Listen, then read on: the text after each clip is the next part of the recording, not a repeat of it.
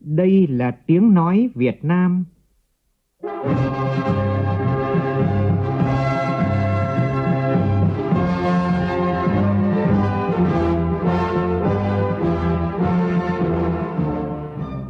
là tiếng nói Việt Nam,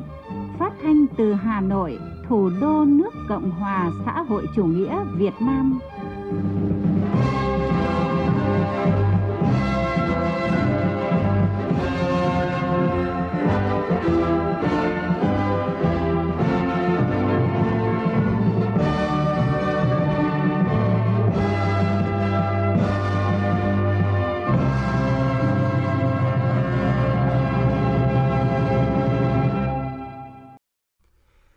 Kính chào quý vị và các bạn. Mời quý vị và các bạn nghe chương trình Thời sự chiều của Đài Tiếng nói Việt Nam với những nội dung chính sau đây.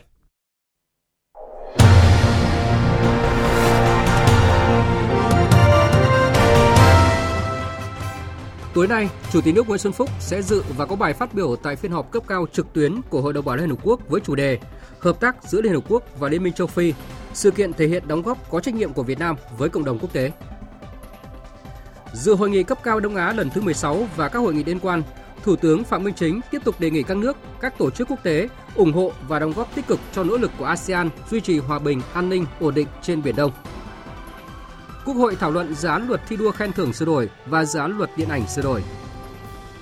Chính phủ ban hành nghị định mới cho phép cá nhân vận động tiếp nhận phân phối và sử dụng các nguồn đóng góp tự nguyện hỗ trợ khắc phục khó khăn do thiên tai, dịch bệnh, sự cố, hỗ trợ bệnh nhân mắc bệnh hiểm nghèo nhưng nghiêm cấm trục lợi. Giải thưởng lớn vì tình yêu Hà Nội lần thứ 14 được trao cho nhạc sĩ Hồng Đăng vì những công hiến của ông cho âm nhạc thủ đô. Trong phần tin thế giới, Iran đồng ý nối lại các cuộc đàm phán với các cường quốc trên thế giới về thỏa thuận hạt nhân năm 2015 trong tháng 11 tới. Giá khí đốt ở châu Âu giảm 6%, Nga chỉ trị cho tập đoàn Gazprom tăng khối lượng khí đốt cung cấp cho các kho chứa ở châu Âu.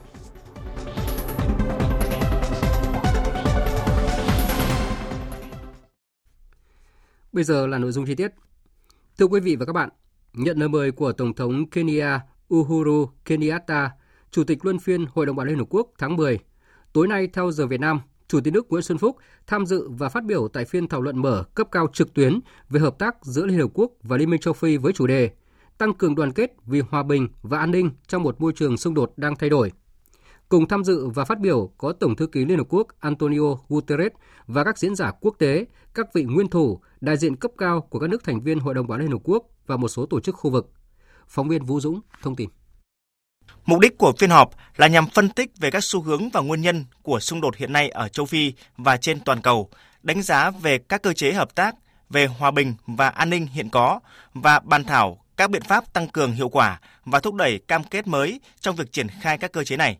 đánh giá về các khía cạnh và quá trình triển khai mục tiêu, giải pháp châu Phi cho các thách thức châu Phi, xác định các thách thức nhằm tăng cường hiệu quả hợp tác của cộng đồng quốc tế, khu vực và quốc gia trong ứng phó với đại dịch COVID-19, tình trạng khủng hoảng kinh tế, các tình huống khẩn cấp về thời tiết và khủng hoảng nhân đạo, triển khai các cách thức sáng tạo để tăng cường quan hệ đối tác giữa Liên Hợp Quốc, Liên minh châu Phi và các tổ chức tiểu khu vực tại châu Phi việc Chủ tịch nước Nguyễn Xuân Phúc tham dự phiên thảo luận khẳng định vai trò, đóng góp trách nhiệm của Việt Nam trong tăng cường hợp tác giữa Liên Hợp Quốc và các tổ chức khu vực, đồng thời tiếp nối kết quả thành công đã đạt được trong tháng Việt Nam làm Chủ tịch Hội đồng Bảo an Liên Hợp Quốc tháng 4 năm 2021. Tại phiên thảo luận, Chủ tịch nước sẽ có đánh giá về những thành tựu, nỗ lực về phát triển và hội nhập quốc tế của châu Phi trong thời gian vừa qua, đồng thời chia sẻ nhiều khó khăn thách thức an ninh truyền thống, phi truyền thống mà châu Phi hiện đang phải đối mặt, nhất là những tác động tiêu cực của xung đột, bất ổn, đại dịch COVID-19. Ghi nhận vai trò tích cực của Liên minh châu Phi trong duy trì hòa bình, an ninh và phát triển bền vững tại châu Phi và đề xuất một số biện pháp lớn để tăng cường hiệu quả hợp tác giữa Liên Hợp Quốc và Liên minh châu Phi cũng như giữa các tổ chức khu vực, trong đó có hợp tác ASEAN, Liên minh châu Phi, đồng thời đề cao tình cảm đoàn kết, quan hệ hữu nghị truyền thống tốt đẹp giữa Việt Nam và các nước châu Phi.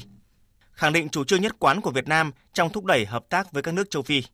Thời gian qua, Việt Nam luôn đồng hành cùng các nước châu Phi trong bảo vệ những giá trị cốt lõi vì hòa bình và phát triển, đề cao các nguyên tắc cơ bản của luật pháp quốc tế và tham gia giải quyết nhiều vấn đề liên quan đến hòa bình, an ninh của châu Phi. Là thành viên tích cực và nhất là trong cương vị Chủ tịch ASEAN 2020, Việt Nam đã đóng vai trò cầu nối quan trọng giữa ASEAN với Liên minh châu Phi, thúc đẩy và góp thêm tiếng nói ủng hộ cho một số nước châu Phi như Nam Phi, Maroc gia nhập Hiệp ước Thân thiện và Hợp tác Đông Nam Á.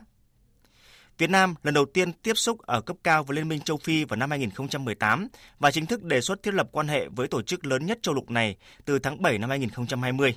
Hiện nước ta đang tích cực vận động để Liên minh châu Phi và các nước thành viên chấp thuận đề nghị này nhằm tạo cơ chế hợp tác phối hợp đồng bộ ở cấp độ khu vực với toàn bộ châu Phi, mở ra cơ hội hợp tác mới theo quy mô khối đầy triển vọng với khu vực rộng lớn 1,3 tỷ dân này.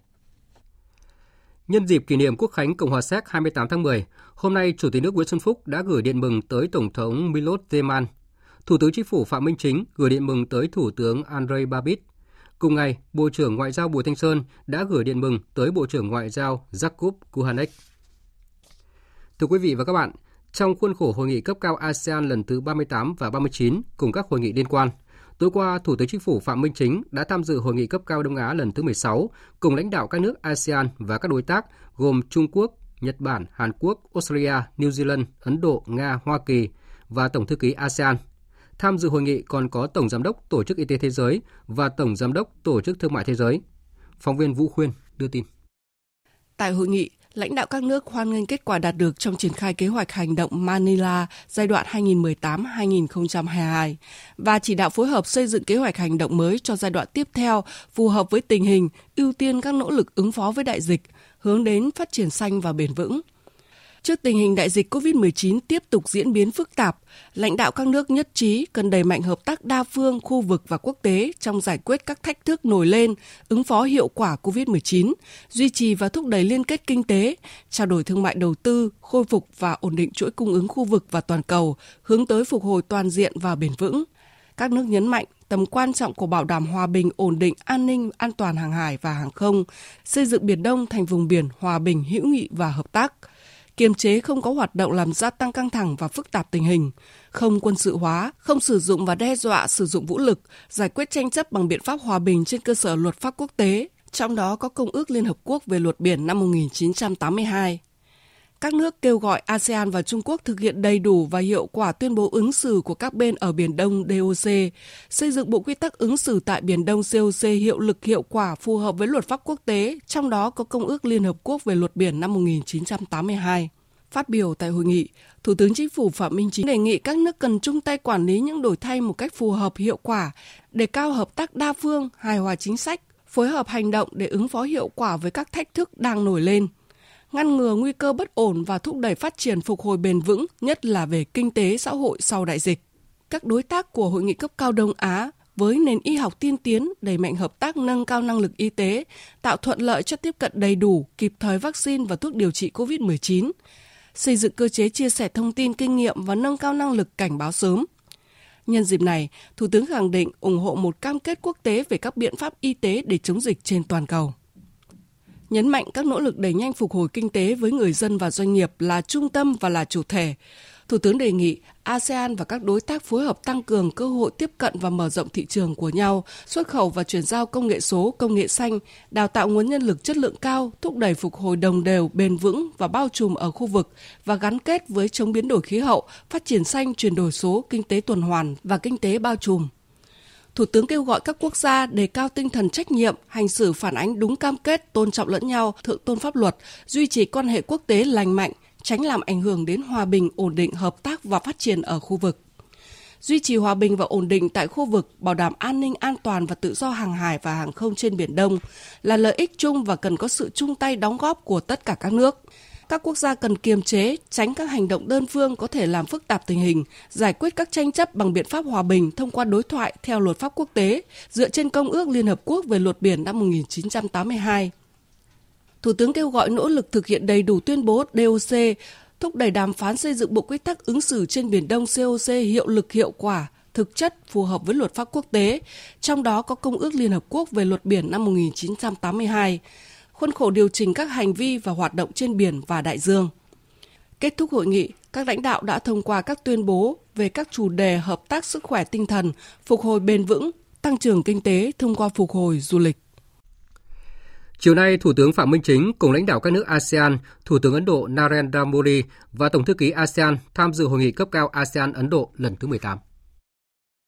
Tại hội nghị, hai bên đánh giá cao quan hệ ASEAN-Ấn Độ, đối tác thương mại lớn thứ 6 của ASEAN và đứng thứ 7 trong số các nước đầu tư vào ASEAN với dòng vốn tăng gần gấp 4 lần so với năm 2018, đạt 2,06 tỷ đô la Mỹ vào năm 2020. Hai bên nhất trí tiếp tục hỗ trợ lẫn nhau ứng phó với đại dịch và thúc đẩy phục hồi toàn diện thông qua tăng cường trao đổi thương mại và đầu tư, củng cố chuỗi cung ứng khu vực, tạo thuận lợi thương mại và hàng hóa, giúp doanh nghiệp hai bên tiếp cận thị trường của nhau, thực hiện hiệu quả khu vực thương mại tự do ASEAN-Ấn Độ.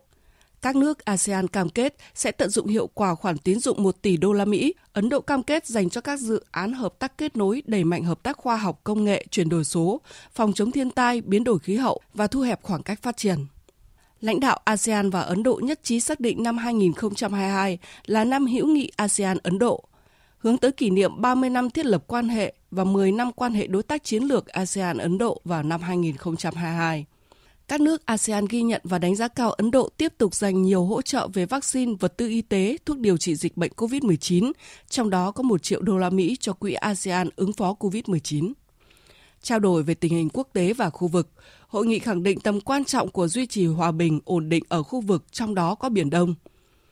Thủ tướng Ấn Độ khẳng định ủng hộ lập trường của ASEAN và phát huy vai trò thúc đẩy đối thoại và tăng cường xây dựng lòng tin, thực hiện đầy đủ và hiệu quả tuyên bố DOC, xây dựng bộ quy tắc COC hiệu lực hiệu quả phù hợp với luật pháp quốc tế và Công ước Liên Hợp Quốc về luật biển năm 1982. Ấn Độ hoan nghênh và khẳng định ủng hộ vai trò của ASEAN thúc đẩy đối thoại, hòa giải, hỗ trợ Myanmar tìm ra giải pháp ổn định tình hình. Phát biểu tại hội nghị, Thủ tướng Chính phủ Phạm Minh Chính khẳng định ASEAN và Ấn Độ là đối tác lâu đời và là láng giềng gần gũi, chia sẻ lợi ích và trách nhiệm trong đóng góp hòa bình, ổn định, thịnh vượng ở khu vực. Thủ tướng bày tỏ cảm ơn Ấn Độ đã hỗ trợ vaccine và vật tư y tế cho các nước ASEAN, nhất là đào tạo phát triển nguồn nhân lực, công nghệ trong lĩnh vực công nghiệp dược ghi nhận tiềm năng và thế mạnh hai bên, Thủ tướng kêu gọi hai bên hỗ trợ lẫn nhau trong ứng phó COVID-19 và phục hồi bền vững, đề nghị Ấn Độ tích cực hỗ trợ các nước ASEAN phát triển công nghiệp dược, tiếp cận đầy đủ và kịp thời các nguồn vaccine, thuốc điều trị COVID-19, chuyển giao công nghệ sản xuất vaccine và thuốc chữa bệnh, trao đổi thông tin kinh nghiệm phòng chống dịch COVID-19 và các bệnh dịch khác có thể xuất hiện. Người đứng đầu chính phủ Việt Nam cũng đề nghị Ấn Độ tiếp tục ủng hộ và đóng góp tích cực cho nỗ lực của ASEAN duy trì hòa bình, an ninh, ổn định trên Biển Đông, đề cao luật pháp quốc tế và Công ước Liên Hợp Quốc về luật biển năm 1982, giải quyết các tranh chấp khác biệt bằng biện pháp hòa bình thông qua đối thoại và quy trình ngoại giao. Kết thúc hội nghị, hai bên đã thông qua tuyên bố chung ASEAN-Ấn Độ về hợp tác triển khai tài liệu quan điểm ASEAN về Ấn Độ Dương-Thái Bình Dương vì hòa bình, ổn định và thịnh vượng trong khu vực. Cũng chiều nay, Thủ tướng Phạm Minh Chính dẫn đầu đoàn đại biểu Việt Nam tham dự hội nghị trực tuyến hội nghị cấp cao ASEAN-Nga lần thứ tư kỷ niệm 30 năm thiết lập quan hệ ASEAN-Nga. Lãnh đạo các nước ASEAN, Tổng thống Nga Vladimir Putin và Tổng thư ký ASEAN cùng dự hội nghị này. Các nhà lãnh đạo nhấn mạnh ý nghĩa của kỷ niệm 30 năm ASEAN-Nga, hoan nghênh những tiến triển trong quan hệ đối tác chiến lược ASEAN-Nga và thông qua kế hoạch hành động toàn diện giai đoạn 2021-2025. ASEAN và Nga khẳng định hợp tác chặt chẽ để lùi dịch bệnh COVID-19, phối hợp trong các nỗ lực phân phối vaccine an toàn, hiệu quả và công bằng đến người dân trong khu vực. Hai bên nhất trí tăng cường hợp tác, đối thoại, trao đổi thông tin về ứng phó thách thức an ninh, đóng góp vào hòa bình, an ninh và ổn định của khu vực, như tham vấn cao cấp về vấn đề an ninh và đối thoại ASEAN-Nga về các vấn đề an ninh trong công nghệ thông tin. Tổng thống Nga Vladimir Putin nhấn mạnh ASEAN là đối tác chiến lược tin cậy của Liên bang Nga, Nga sẵn sàng hỗ trợ ASEAN trong phòng chống kiểm soát đại dịch, giảm thiểu các tác động tiêu cực về kinh tế xã hội, bao gồm tổ chức các khóa đào tạo cán bộ y tế, hỗ trợ kỹ thuật và chuyên môn, cung cấp bộ xét nghiệm, thuốc điều trị và vaccine cho các nước ASEAN thời gian tới. Tổng thống Liên bang Nga khẳng định tiếp tục tham gia tích cực vào các diễn đàn do ASEAN chủ trì, ủng hộ vai trò trung tâm và nỗ lực của ASEAN thúc đẩy đối thoại, hợp tác, xây dựng lòng tin, các nước nhất trí năm 2022 là năm hợp tác khoa học kỹ thuật và công nghiệp ASEAN-Nga, cam kết sẽ phối hợp cùng thúc đẩy thương mại đầu tư, khôi phục và ổn định các chuỗi cung ứng, tăng cường hợp tác giữa Liên minh Kinh tế Á-Âu với ASEAN. Theo đó, sẽ tổ chức nhiều hoạt động như triển lãm tọa đàm bàn tròn, diễn đàn kinh doanh với sự tham gia của các chuyên gia và doanh nghiệp về các chủ đề kinh tế sáng tạo, công nghệ cao, công nghệ phần cứng và phần mềm. Trao đổi về tình hình quốc tế và khu vực, hai bên khẳng định tầm quan trọng của việc duy trì hòa bình, ổn định, bảo đảm an ninh an toàn trong khu vực, chia sẻ tầm nhìn và cam kết vì những mục tiêu chung, đề cao luật pháp quốc tế, thúc đẩy chủ nghĩa đa phương và xây dựng trật tự khu vực và quốc tế dựa trên luật lệ.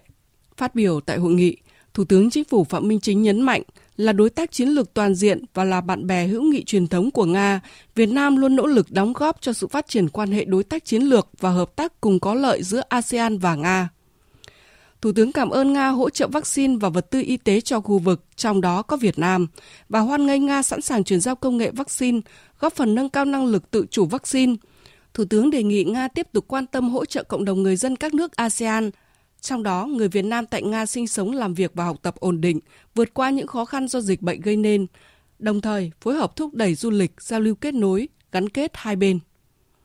Thủ tướng nhấn mạnh hai bên cần tiếp tục khai thác những tiềm năng to lớn, nhất là về hợp tác kinh tế khoa học công nghệ, môi trường, năng lượng, thị trường, đào tạo nguồn nhân lực khoa học cơ bản, hợp tác văn hóa, du lịch. Đồng thời tận dụng những kênh kết nối sẵn có như Hội đồng Kinh doanh ASEAN-Nga, các diễn đàn kinh tế quốc tế Saint Petersburg và diễn đàn kinh tế Viễn Đông, giúp thúc đẩy trao đổi thương mại đầu tư, hỗ trợ doanh nghiệp hai bên tiếp cận thị trường của nhau – Thủ tướng cũng đề nghị Nga đẩy mạnh hợp tác trong lĩnh vực thế mạnh như năng lượng, dầu khí và năng lượng tái tạo, cùng hướng tới mục tiêu xanh và phát triển bền vững.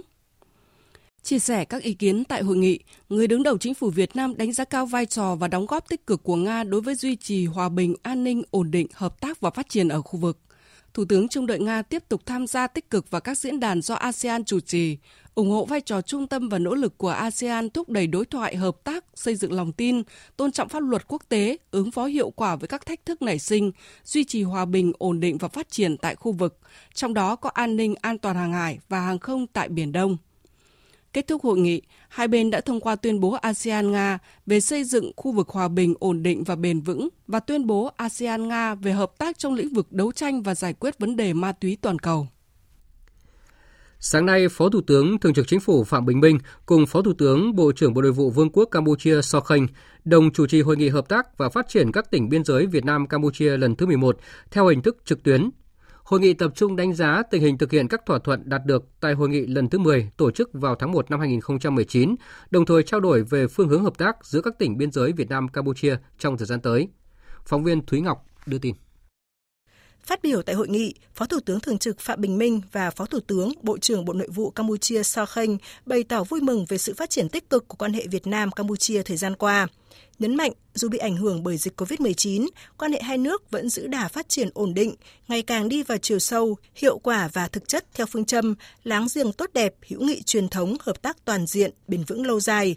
quan hệ chính trị, ngoại giao không ngừng được củng cố. Lãnh đạo cấp cao hai nước duy trì tiếp xúc, trao đổi thường xuyên dưới nhiều hình thức. Hợp tác kinh tế, thương mại, đầu tư tiếp tục tăng trưởng khả quan. Kim ngạch thương mại hai chiều 9 tháng đầu năm năm 2021 đạt 7,24 tỷ đô la, tăng 92,3% so với cùng kỳ năm trước. Đặc biệt, hai bên đã phối hợp hỗ trợ lẫn nhau kịp thời và hiệu quả trong công tác phòng chống dịch COVID-19. Kiểm điểm tình hình thực hiện các thỏa thuận đạt được tại hội nghị lần thứ 10 đến nay, hai phó thủ tướng đánh giá cao nỗ lực của các bộ, ngành địa phương hai nước trong việc xây dựng khuôn khổ pháp lý và cơ chế hợp tác nhằm tạo điều kiện thuận lợi cho hợp tác giữa các tỉnh giáp biên. Phó Thủ tướng Phạm Bình Minh cho biết. Từ hội nghị lần thứ 10 tại thành phố Hồ Chí Minh đầu năm 2019 cho đến nay, Việt Nam và Campuchia đã ký kết và phê chuẩn hai văn kiện pháp lý, ghi nhận 84% thành quả công tác phân giới cắm mốc trên đất liền. Vượt mà chúng ta phân định cắm mốc trên 84% biên giới giữa Việt Nam và Campuchia đã củng cố vững chắc môi trường hòa bình ổn định để hai nước và đặc biệt là giữa các tỉnh biên giới giữa hai nước có cái cơ sở pháp lý để tăng cường đẩy mạnh hợp tác cùng phát triển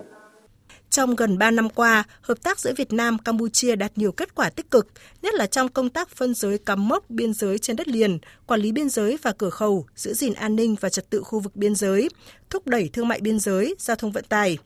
Trong thời gian tới, hai bên nhất trí nỗ lực nâng cao hơn nữa hiệu quả phối hợp trong ứng phó với dịch COVID-19, đóng góp tích cực vào công tác kiểm soát dịch bệnh cũng như thúc đẩy phục hồi, phát triển kinh tế, xã hội của hai nước nói chung và các tỉnh giáp biên nói riêng. Hai bên nhất trí phối hợp chặt chẽ tiếp tục thực hiện có hiệu quả các văn bản pháp lý liên quan đến công tác biên giới đất liền nhằm luôn đảm bảo một đường biên giới hữu nghị, hòa bình, ổn định, hợp tác và phát triển bền vững, đồng thời quyết tâm duy trì tốc độ tăng trưởng kim ngạch thương mại song phương thông qua việc hài hòa giữa các biện pháp thuận lợi hóa thương mại với các biện pháp phòng chống dịch COVID-19. Thời sự VOV, nhanh, tin cậy, hấp dẫn. Thưa quý vị và các bạn, tiếp tục chương trình kỳ họp thứ hai Quốc hội khóa 15, hôm nay thảo luận trực tuyến về dự án luật thi đua khen thưởng sửa đổi. Nhiều đại biểu Quốc hội cho rằng cần nâng cao chất lượng công tác thi đua khen thưởng, chặt chẽ về tiêu chí nhưng cần mở rộng đối tượng khen thưởng là công nhân, người lao động để khích lệ, động viên, tạo sự lan tỏa. Phản ánh của nhóm phóng viên Việt Cường và Minh Hường. Đóng góp ý kiến về luật thi đua khen thưởng, các đại biểu nhất trí sự cần thiết sửa đổi toàn diện luật để thể chế hóa các quan điểm chỉ đạo của Đảng, Nhà nước về công tác thi đua khen thưởng, khắc phục những bất cập của các quy định hiện hành, bổ sung những vấn đề mới phát sinh, phù hợp với thực tiễn về công tác thi đua khen thưởng trong tình hình mới và đảm bảo tính đồng bộ của hệ thống pháp luật nhằm đổi mới công tác thi đua khen thưởng, tạo sự chuyển biến mạnh mẽ trong tổ chức thực hiện các phong trào thi đua yêu nước. Theo đại biểu Phạm Hùng Thắng, đoàn đại biểu Quốc hội tỉnh Hà Nam, để công tác thi đua khen thưởng đi vào thực chất hơn thì cần ra soát để cải tiến về hồ sơ, thủ tục và mở rộng đối tượng được xét khen thưởng. Một vấn đề quan trọng đặt ra hiện nay là làm sao khắc phục được tính hình thức và chạy theo thành tích trong thi đua khen thưởng, nhất là trong khen thưởng. Để giải quyết được vấn đề đó, luật sửa đổi cần phải có những quy định rõ, cụ thể và theo quan điểm của tôi, khen thưởng phải theo công trạng, phải dựa trên công trạng của các cá nhân, tập thể đạt được. Có như vậy mới thực sự động viên đối tượng được khen thưởng và khích lệ cộng đồng, xã hội học tập, phát huy và hướng tới. Một số ý kiến cho rằng dự án luật có phạm vi điều chỉnh rộng liên quan đến các cấp các ngành từ trung ương đến cơ sở, trong đó chú trọng khen thưởng các tập thể nhỏ ở cơ sở cho những người trực tiếp lao động, khắc phục được tính hình thức trong phong trào thi đua thời gian qua. Đại biểu Nguyễn Văn Thi, đoàn đại biểu Quốc hội tỉnh Bắc Giang cho rằng Tôi đồng ý với việc bổ sung danh hiệu thi đua xã tiêu biểu, phường, thị trấn tiêu biểu. Việc sửa đổi bổ sung như trên nhằm đảm bảo phù hợp với chủ trương đưa phong trào thi đua hướng về cơ sở và người lao động trực tiếp. Tuy nhiên, một trong ba tiêu chí để được xét công nhận xã tiêu biểu là xã phải đạt chuẩn nông thôn mới. Tiêu chí này áp dụng đối với các xã biên giới, hải đảo, vùng đặc biệt khó khăn, việc đạt chuẩn nông thôn mới là rất khó. Do đó, đề nghị cơ quan soạn thảo cần ra soát thêm có tiêu chí phù hợp hơn để tạo điều kiện khuyến khích các xã vùng đặc biệt khó khăn, xã biên giới hải đảo phấn đấu đạt danh hiệu trên. Một trong những nội dung trong dự thảo luật được nhiều đại biểu đồng tình đó là bổ sung hình thức khen thưởng huy chương thanh niên sung phong vẻ vang. Đại biểu Lý Tiết Hạnh, đoàn đại biểu Quốc hội tỉnh Bình Định cho rằng hình thức khen thưởng huy chương thanh niên sung phong vẻ vang vừa là nguồn động viên đối với đội viên thanh niên sung phong mà còn là thực hiện chính sách thi đua khen thưởng thời kỳ kháng chiến và có ý nghĩa rất lớn trong giáo dục thế hệ trẻ. Tôi kiến nghị là bổ sung hình thức khen thưởng huy chương thanh niên sung phong vẻ vang vào luật À, đồng thời tôi cũng kiến nghị là không nên đồng nhất một hạng mà cần căn cứ vào thời gian tham gia, mức độ công hiến và thành tích để phân hạng à, một, hạng hai, hạng ba như là huy chương chiến sĩ vẻ vang. Và như vậy thì việc khen thưởng sẽ vừa trân trọng, xứng đáng hơn đối với lực lượng thanh niên sung phong, vừa đảm bảo chặt chẽ, công bằng đối với sự cống hiến hy sinh của từng đội viên thanh niên sung phong và vừa tương thích với cái hệ thống thi đua khen thưởng pháp luật của chúng ta. Chiều nay, Quốc hội thảo luận trực tuyến về dự án luật điện ảnh sửa đổi. Các ý kiến thảo luận tập trung vào một số nội dung trong dự án luật như sản xuất phim sử dụng ngân sách nhà nước, phổ biến phim trên không gian mạng, quỹ hỗ trợ phát triển điện ảnh, vân vân. Thảo luận về chính sách phát triển điện ảnh của nhà nước, các đại biểu cho rằng điện ảnh không chỉ là một ngành nghệ thuật mà còn là một ngành công nghiệp. Bởi vậy, chính sách của nhà nước về phát triển điện ảnh cần tập trung vào những vấn đề trọng tâm trọng điểm, bao trùm cả phát triển điện ảnh và công nghiệp điện ảnh. Một trong những nội dung được nhiều đại biểu quan tâm thảo luận là về phổ biến phim trên không gian mạng. Nhiều ý kiến cho rằng cần kết hợp hậu kiểm và tiền kiểm đối với việc phổ biến phim trên không gian mạng. Trong đó, hậu kiểm là chủ yếu. Chỉ thực hiện tiền kiểm đối với những cơ sở phổ biến phim có tầm ảnh hưởng lớn tới chính trị, văn hóa xã hội, quốc phòng, an ninh. Tuy vậy, các đại biểu cũng lưu ý bổ sung một số nội dung để kiểm soát tốt hơn phim trên không gian mạng. Đại biểu Nguyễn Văn Cảnh, đoàn đại biểu Quốc hội tỉnh Bình Định nêu ý kiến. Tôi cũng đồng ý là ưu tiên hậu kiểm đối với phim phổ biến trên không gian mạng khi mà số lượng phim quá nhiều. Vấn đề tôi phân vân là làm sao kiểm soát để trẻ em xem phim trên không gian mạng phù hợp với độ tuổi của mình. Quyền lợi thì đi với trách nhiệm. Theo tôi, nếu tổ chức phổ biến phim trên không gian mạng có thiết lập hệ thống kiểm soát trẻ em để người lớn quản lý được phim nào trẻ em được xem phù hợp với lứa tuổi của các em thì được áp dụng ưu tiên hậu kiểm. Tổ chức nào chưa có hệ thống kiểm soát trẻ em thì áp dụng tiền kiểm và nội dung này thì giao cho chính phủ quy định chi tiết. Đại biểu Đặng Thị Bảo Trinh, đoàn đại biểu Quốc hội tỉnh Quảng Nam đề nghị chỉ được phổ biến phim trên không gian mạng khi được cơ quan có thẩm quyền cấp phép. Thời gian qua, có nhiều ấn phẩm không đảm bảo chất lượng, không phù hợp về chính trị, thuần phong mỹ tục nhưng vẫn được công chiếu trên không gian mạng. Do đó, để quản lý chặt chẽ phim trên không gian mạng, cần quy định rõ chỉ được phổ biến phim trên không gian mạng khi được cơ quan có thẩm quyền cấp phép, chứ không nên giao trách nhiệm cho đơn vị tư nhân và cơ quan cấp phép phải chịu trách nhiệm về vấn đề này. Giải trình về nội dung phân loại phim, các cơ quan phát hành phim và sản xuất phim phải chịu trách nhiệm cung cấp các nội dung thiết kế theo hướng kết hợp tiền kiểm và hậu kiểm khi phát hành phim trên không gian mạng. Bộ trưởng Bộ Văn hóa Thể thao và Du lịch Nguyễn Văn Hùng khẳng định quy định này nhằm đảm bảo không để lọt các nội dung không phù hợp. Trong thực tiễn công nghệ của Việt Nam khi chúng tôi làm việc với Bộ Thông tin Truyền thông, chúng ta mới kiểm soát được phần âm thanh, còn toàn bộ phần hình ảnh chúng ta chưa có đủ công nghệ để kiểm soát. Do vậy, đây cũng là một cái khó mà khi thiết kế điều này chúng ta phải cân nhắc làm sao để không bị lọt những bộ phim mà có những nội dung mà không đúng với Việt Nam, chưa muốn nói là vi phạm các quy định của pháp luật. Về các hành vi bị nghiêm cấm trong hoạt động điện ảnh, nhiều đại biểu Quốc hội đồng tình với hai hành vi bị cấm mà dự án luật đưa ra và cho rằng các điều cấm là cần thiết, tuy nhiên cần làm rõ thêm một số các hành vi. Đại biểu Tô Văn Tám, đoàn đại biểu Quốc hội tỉnh Con Tum bày tỏ băn khoăn. Trong các hành vi đã quy định, có những hành vi còn mang tính định tính, chưa lượng hóa được, cụ thể như thế nào, sẽ khó khi xử lý. Ví như hành vi xúc phạm đến nhân phẩm con người, xúc phạm uy tín của cơ quan tổ chức, danh dự nhân phẩm của cá nhân. Những hành vi này ở mức nào, mức nào thì mới được xử lý. Thứ hai, nếu có phim mà nội dung của nó không vi phạm hai quy định trên, nhưng nó lại cổ suý cho lối sống ích kỷ, buông thả, thực dụng, vô cảm, vô trách nhiệm với lịch sử, với xã hội thì sẽ thế nào? Đề nghị cũng cần bổ sung vào điều cấm. Nhiều đại biểu cũng đề nghị cân nhắc quy định về quỹ hỗ trợ phát triển điện ảnh trong dự thảo luật vì chưa quy định rõ mục đích, nguồn thu, cơ chế quản lý quỹ. Theo chương trình thì ngày mai, Quốc hội thảo luận trực tuyến về dự án luật kinh doanh bảo hiểm sửa đổi, nghe và thảo luận tại tổ tờ trình về dự kiến kế hoạch cơ cấu lại nền kinh tế giai đoạn 2021-2025, tờ trình về dự kiến quy hoạch sử dụng đất quốc gia thời kỳ 2021-2030, tầm nhìn đến năm 2050 và kế hoạch sử dụng đất 5 năm 2021-2025. Thưa quý vị và các bạn, Chính phủ vừa ban hành Nghị định số 93 về vận động tiếp nhận, phân phối và sử dụng các nguồn đóng góp tự nguyện hỗ trợ khắc phục khó khăn do thiên tai, dịch bệnh, sự cố, hỗ trợ bệnh nhân mắc bệnh hiểm nghèo. Nghị định có hiệu lực từ ngày 11 tháng 12 tới. Nghị định quy định cụ thể và cho phép cá nhân tham gia vận động tiếp nhận, phân phối và sử dụng nguồn đóng góp tự nguyện để khắc phục khó khăn do thiên tai, dịch bệnh, sự cố trong nước. Cá nhân vận động từ thiện phải mở tài khoản ngân hàng riêng và nghiêm cấm trục lợi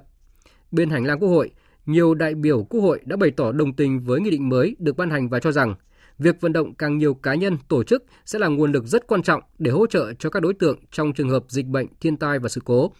Tuy nhiên, vấn đề quan trọng là phải kiểm soát việc phân phối nguồn đóng góp tự nguyện. Ghi nhận của nhóm phóng viên Lại Hoa và Hà Thảo.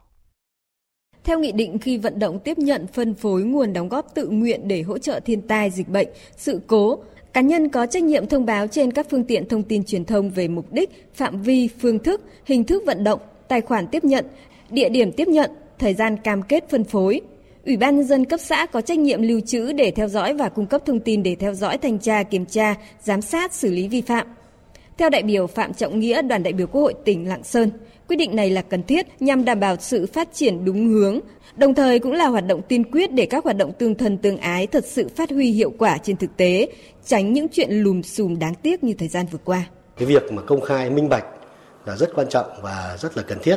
Điều này nó đáp ứng được cái đòi hỏi của nhiều bên khi mà các mạnh thường quân đã đóng góp cái nguồn lực cho một cái tổ chức cá nhân nào đấy thì người ta mong muốn rằng nguồn đóng góp được sử dụng đúng mục đích, đúng địa chỉ. Thứ hai việc công khai minh bạch này nó cũng đáp ứng được nguyện vọng của những cái người dân mà người sẽ được tiếp nhận cái sự trợ giúp này. Ta mong muốn rằng là sự đóng góp giúp đỡ của các mạnh thường quân đấy được đến, đó là mình, đó là những cái cá nhân gặp rủi ro. Việc chính phủ ban hành nghị định số 93 sẽ tạo hành lang pháp lý cho hoạt động quyên góp triển khai từ thiện, nhất là đối với cá nhân. Đây là việc làm cần thiết để đảm bảo quá trình vận động công khai minh bạch, hỗ trợ đến được đúng đối tượng gặp khó khăn. Đại biểu Đôn Tuấn Phong, đoàn đại biểu Quốc hội tỉnh An Giang cho rằng Chính việc chính phủ ra nghị định 93 vừa mới được ban hành để có một hành lang pháp lý rõ ràng đầy đủ sẽ giúp cho cái hoạt động quyên góp vận động à, hỗ trợ lẫn nhau trong cộng đồng nó được thực hiện với quy mô lớn hơn bài bản hơn công khai minh bạch hơn và bảo vệ chính những người trong cuộc là những người mà đã có tấm lòng đứng ra quyên góp à, vận động và thực hiện cái sự hỗ trợ ờ, cho những người có hoàn cảnh khó khăn. Mục đích của nghị định nhằm khuyến khích động viên cá nhân đóng góp nhiều hơn cho cộng đồng. Tuy nhiên, mọi hoạt động trong xã hội đều cần hành lang pháp lý để có thể triển khai được một cách thuận lợi, minh bạch, đúng đối tượng. Đại biểu Lê Tiến Châu, đoàn đại biểu Quốc hội tỉnh Hậu Giang, Phó Chủ tịch kiêm Tổng thư ký Ủy ban Trung ương Mặt trận Tổ quốc Việt Nam nhấn mạnh, vấn đề quan trọng là tổ chức phân bổ phải được kiểm soát chặt. Trong nghị định quy định kể cả tổ chức, cả cá nhân hội đủ các cái điều kiện cụ thể thì được tham gia vận động và phân bổ. Cái đó là rất cần thiết vì cái nguồn vận động nó phải hết sức là công khai minh bạch và cái đó là một sự cam kết đối với cái người mà người ta hỗ trợ và nếu như mà cái việc công khai minh bạch như thế đó nó càng rõ ràng như thế thì càng có cái cơ hội để cái người người ta sẵn sàng đóng góp người ta tin tưởng thì người ta sẽ đóng góp nhiều hơn khi quyên góp vận động và hỗ trợ cho các đối tượng có hoàn cảnh khó khăn như thiên tai, dịch bệnh, sự cố cần phải được thực hiện một cách minh bạch. Nói cách khác, minh bạch là một nguyên tắc cơ bản của hoạt động từ thiện. Với những yêu cầu của nghị định, hy vọng hoạt động quyên góp vận động từ thiện sẽ được thực hiện một cách bài bản, nguồn lực được quyên góp sẽ đến được những địa chỉ có nhu cầu và thực sự phát huy hiệu quả. Với chủ đề Việt Nam chủ động hội nhập và phát triển bền vững, Hội thảo quốc tế Việt Nam học lần thứ 6 khai mạc sáng nay tại Hà Nội. Trong hai ngày làm việc, hơn 600 đại biểu trong nước và quốc tế tham dự hội thảo theo hình thức trực tiếp và trực tuyến. Phó Thủ tướng Vũ Đức Đam dự và phát biểu khai mạc hội nghị. Tin của phóng viên Hồ Điệp. Trong hai ngày làm việc với 730 tham luận, hơn 600 học giả, các nhà nghiên cứu trong và ngoài nước sẽ tập trung thảo luận về chủ đề Việt Nam chủ động hội nhập và phát triển bền vững trong các lĩnh vực lịch sử, kinh tế, chính trị, quan hệ quốc tế, văn hóa, xã hội, môi trường. Điều này là minh chứng thuyết phục về vị thế ngày càng lớn mạnh của Việt Nam trên thế giới, cũng như tác động ngày càng mạnh mẽ và tích cực của ngành Việt Nam học vào quá trình hội nhập và phát triển của Việt Nam trong hiện tại và tương lai. Phó Thủ tướng Vũ Đức Đam nhận định, bên cạnh những thời cơ thuận lợi, Việt Nam cũng như các quốc gia khác đều đang đối mặt với nhiều thách thức, nhiều vấn đề mới cần được nhận thức đúng đắn và giải quyết kịp thời hiệu quả. Giới khoa học nói chung và những người nghiên cứu Việt Nam học nói riêng cần tiếp tục đi sâu làm rõ các giá trị, các tiềm năng và phương cách để phát huy các giá trị, khơi dậy các tiềm năng, biến thành năng lực nội sinh để đất nước phát triển nhanh và bền vững hơn.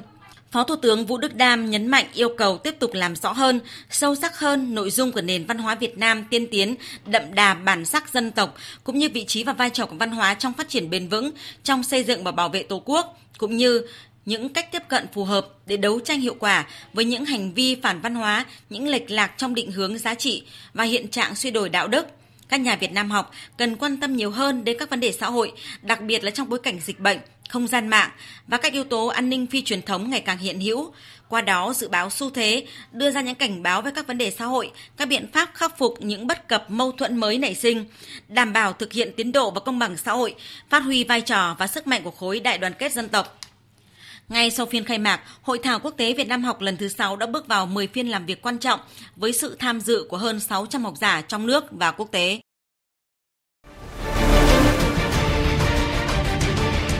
Thích ứng để bình thường mới. Thích ứng để bình thường mới.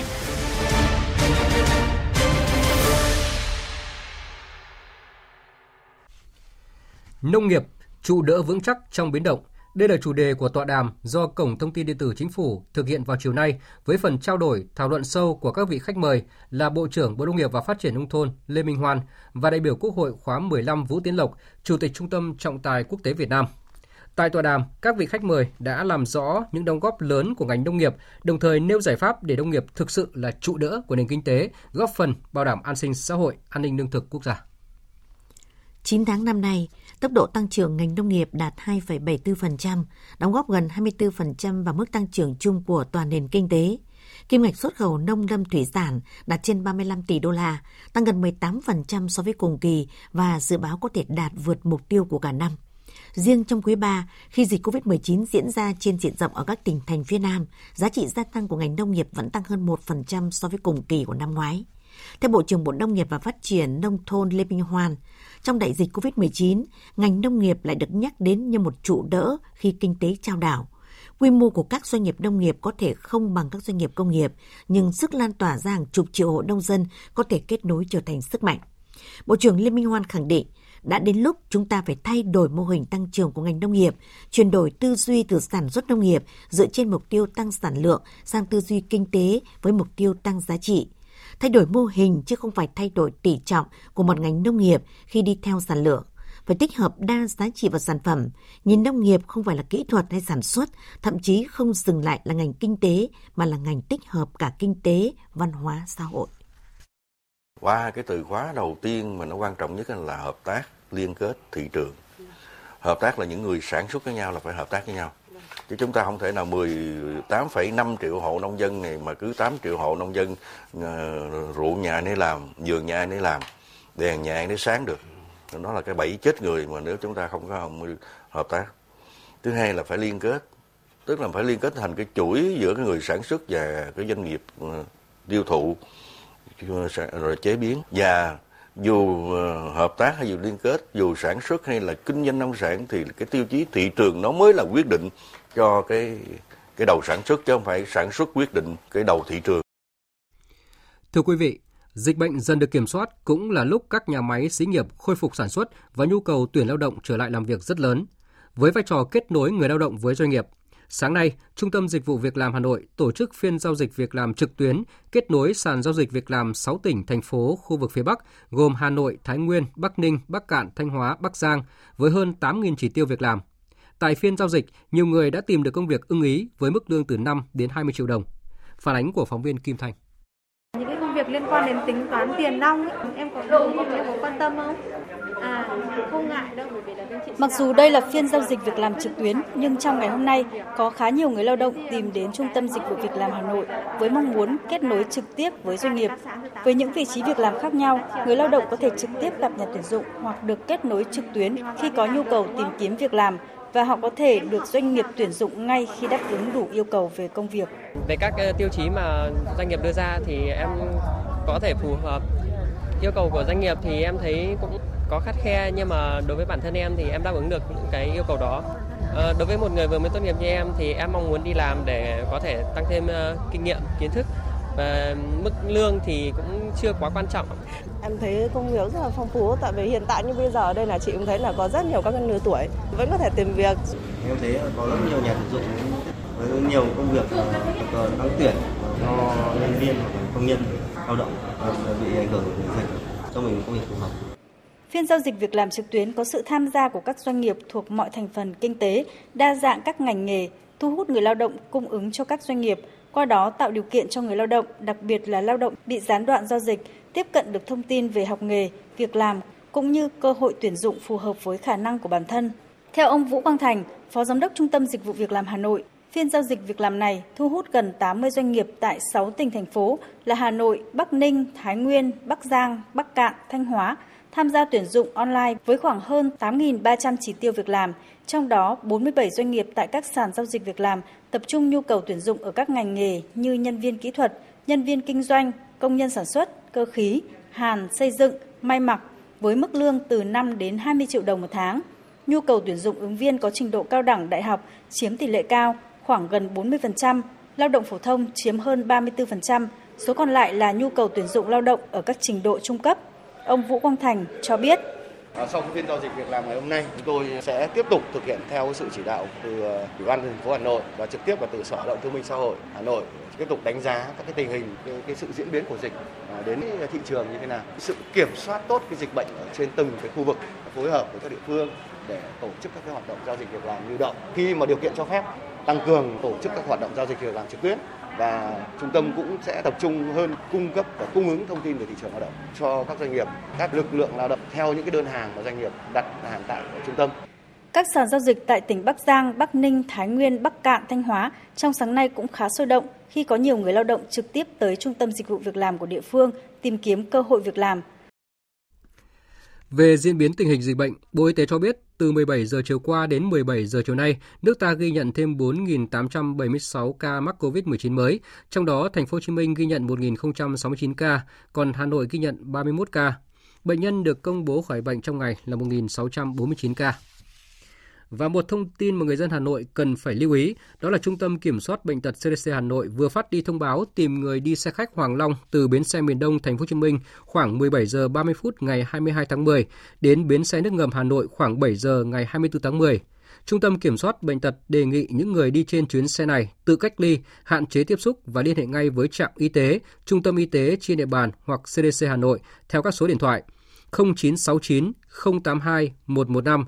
và 0949 396 115 để được tư vấn và hướng dẫn. Xin được nhắc lại các số điện thoại là 0969 082 115 và 094 939 6115 để được tư vấn và hướng dẫn. Thông báo này được phát đi sau khi trên chuyến xe khách Hoàng Long từ bến xe miền Đông đến bến xe nước ngầm phát hiện một ca F0 là người ở tỉnh Tuyên Quang.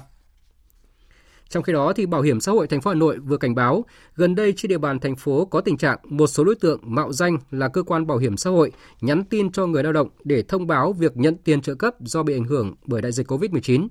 Trước vụ việc này, Bảo hiểm xã hội thành phố khẳng định tin nhắn trên là lừa đảo. Đồng thời, cơ quan bảo hiểm xã hội Hà Nội khuyến nghị người lao động cần nâng cao cảnh giác, thời gian nhận hỗ trợ từ quỹ bảo hiểm thất nghiệp là đến ngày 31 tháng 12 năm nay. Vì vậy, tuyệt đối không thực hiện bất cứ yêu cầu nào, nhất là không nhấp chuột vào bất kỳ đường dẫn nào nếu không có khả năng lộ thông tin cá nhân và bị hack tài khoản.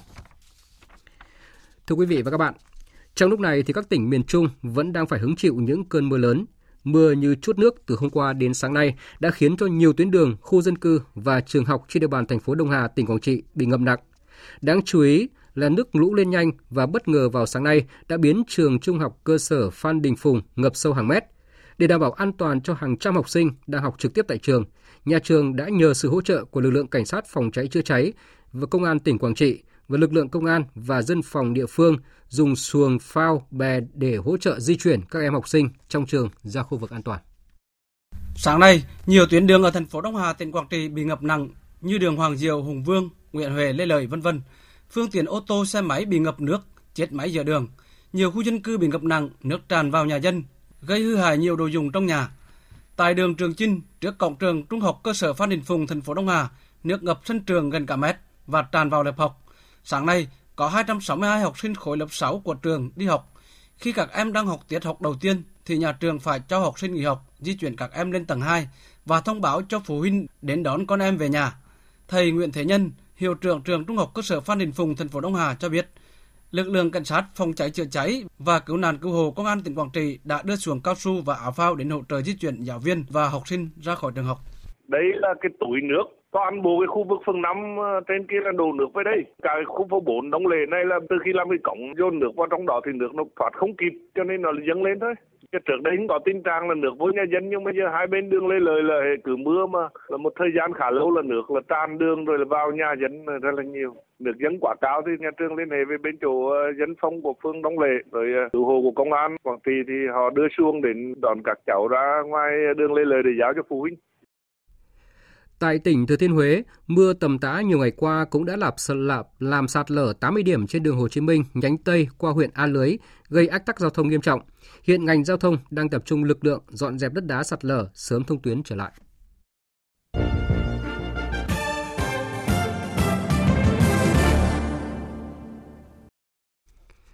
Mời quý vị và các bạn nghe tiếp chương trình Thời sự chiều của Đài Tiếng nói Việt Nam.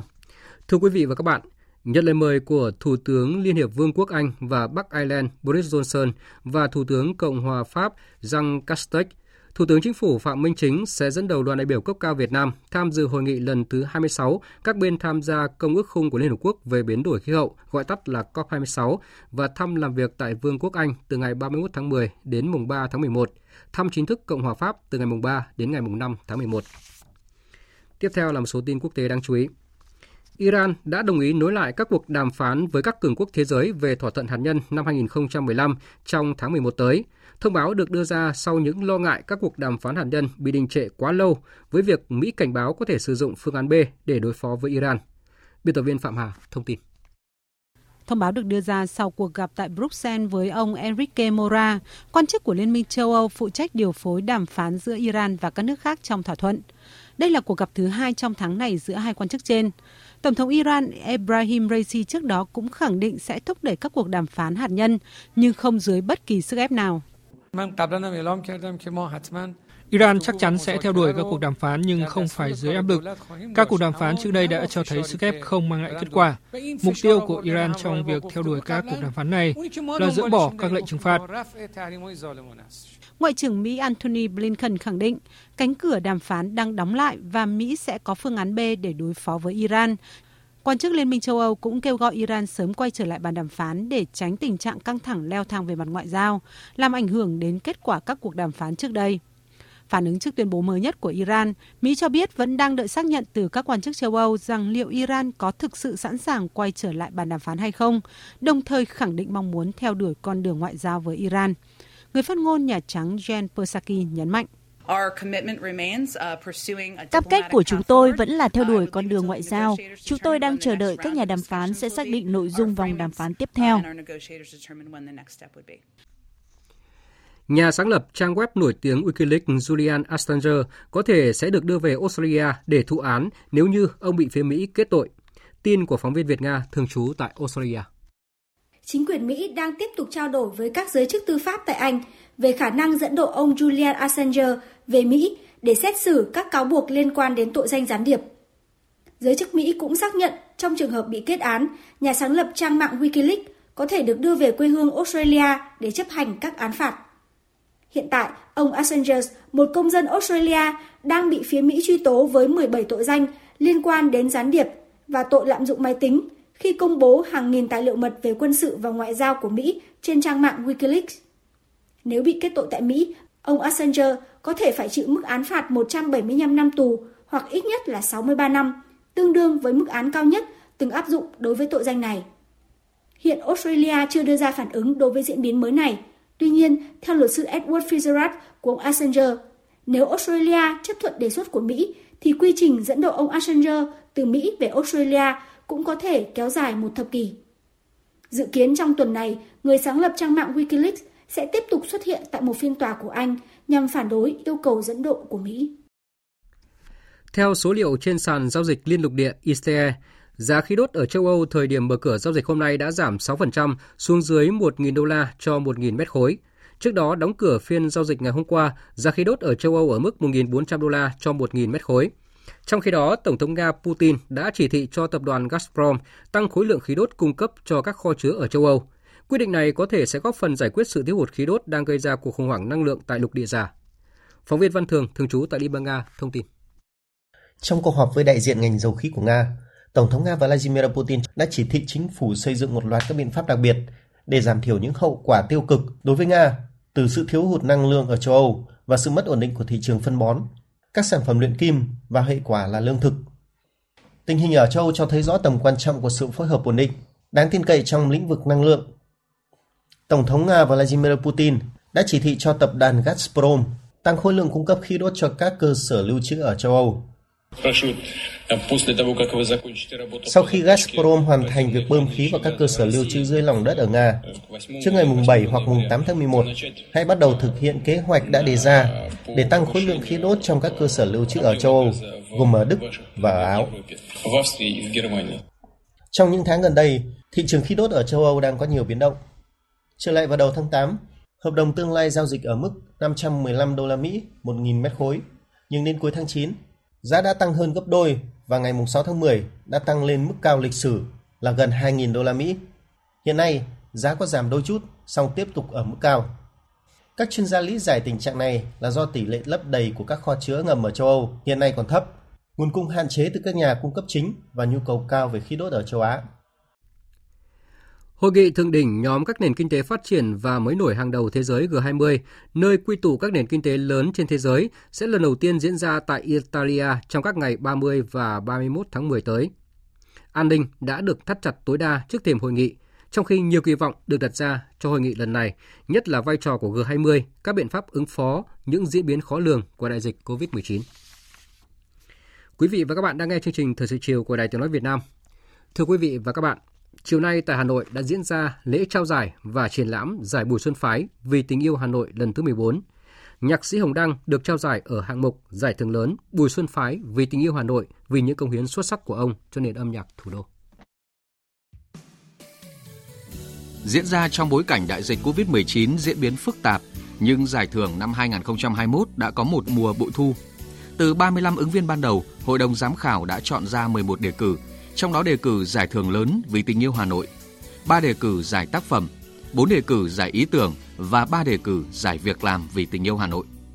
Giải thưởng lớn là hạng mục quan trọng nhất của giải Bùi Xuân Phái vì tình yêu Hà Nội, được trao cho người có những cống hiến suốt đời cho Hà Nội bằng các tác phẩm, ý tưởng, việc làm xuất sắc, bằng sự gắn bó máu thịt với Hà Nội trong cả cuộc đời và sự nghiệp của mình.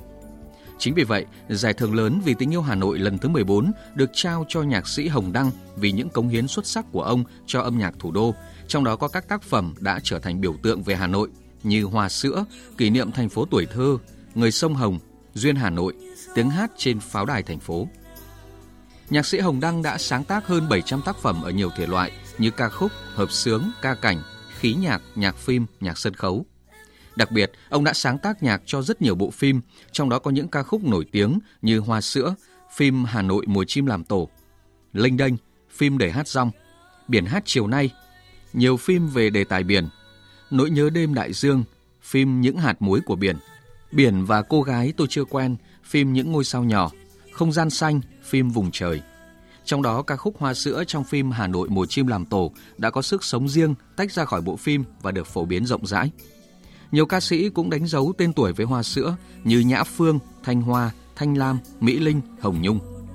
Từ các khúc này, Hoa sữa cũng đã trở thành đặc trưng của Hà Nội mỗi dịp mùa thu về và Hồng Đăng được biết đến là nhạc sĩ Hoa sữa. Hoa sữa vẫn ngọt ngào, đầu phố đêm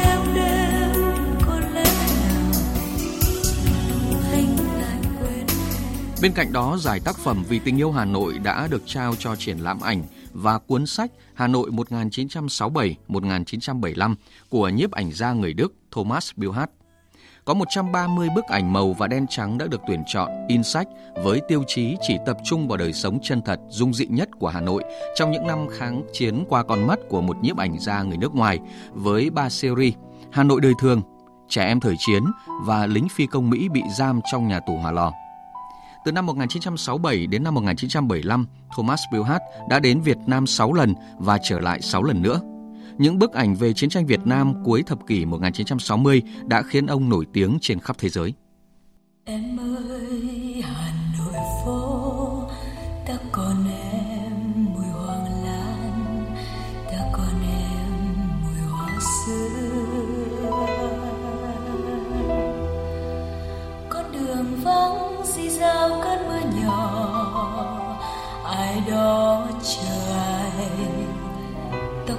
tóc vai mềm.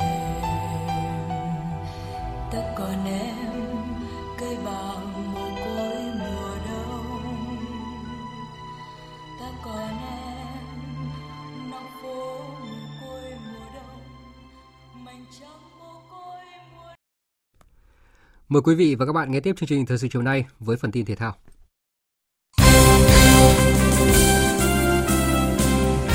Thưa quý vị và các bạn, chiều nay tại Malaysia, lễ bốc thăm chia bảng giải vô địch nữ châu Á 2022 đã diễn ra theo hình thức trực tuyến. Là thăm may rủi đã đưa tuyển nữ Việt Nam nằm ở bảng C cùng đương kim vô địch Nhật Bản, Hàn Quốc, Myanmar. Bảng A gồm các đội Ấn Độ, Trung Quốc, Đài Bắc Trung Hoa, Iran. Bốn đội Australia, Thái Lan, Philippines và Indonesia nằm ở bảng B. Hai đội đứng đầu mỗi bảng cùng hai đội đứng thứ ba có thành tích tốt nhất sẽ giành quyền vào tứ kết. Chia sẻ về kết quả bốc thăm, cựu tuyển thủ Đỗ Thị Ngọc Trâm cho biết. À, đội tuyển Việt Nam thì trong bảng đấu có 4 đội thì có lẽ cả ba trận đấu gặp Hàn Quốc rồi là Nhật à, Bản, Nhật Bản và Myanmar đều là những trận đấu có lẽ là như một trận chung kết rất căng thẳng. À, trận đấu nào cũng quan trọng. À, còn đội bảng B thì chúng ta thấy rằng là à, có Úc, có Thái mà và à, Indonesia, Philippines thì bảng đấu đấy thì có lẽ là đội tuyển Thái Lan nhẹ nhàng hơn chúng ta rất là nhiều. Đây có thể coi là bảng đấu nặng với thầy trò huấn luyện viên Mai Đức Trung khi đội tuyển nữ Nhật Bản và đội tuyển nữ Hàn Quốc là những đối thủ hàng đầu thế giới. Trong khi đó, đội tuyển nữ Myanmar cũng có sự tiến bộ trong thời gian qua. Theo chiến lược gia 70 tuổi, toàn đội sẽ tập trung tối đa cho trận đấu với Myanmar. giành vé đi tiếp với vị trí một trong hai đội đứng thứ ba có thành tích tốt nhất. Theo Liên đoàn Cầu lông Việt Nam, ba tay vợt Nguyễn Tiến Minh, Vũ Thị Trang và Nguyễn Thùy Linh sẽ tham dự giải vô địch cầu lông thế giới 2021 tổ chức ở Tây Ban Nha từ ngày 12 đến ngày 19 tháng 12. Các vận động viên tích cực tập luyện chuẩn bị góp mặt giải vô địch đồng đội và cá nhân toàn quốc dự kiến diễn ra tại Thái Bình vào tháng 11 tới. Theo bảng xếp hạng mới nhất của chuyên trang võ thuật uy tín thế giới Boxrec,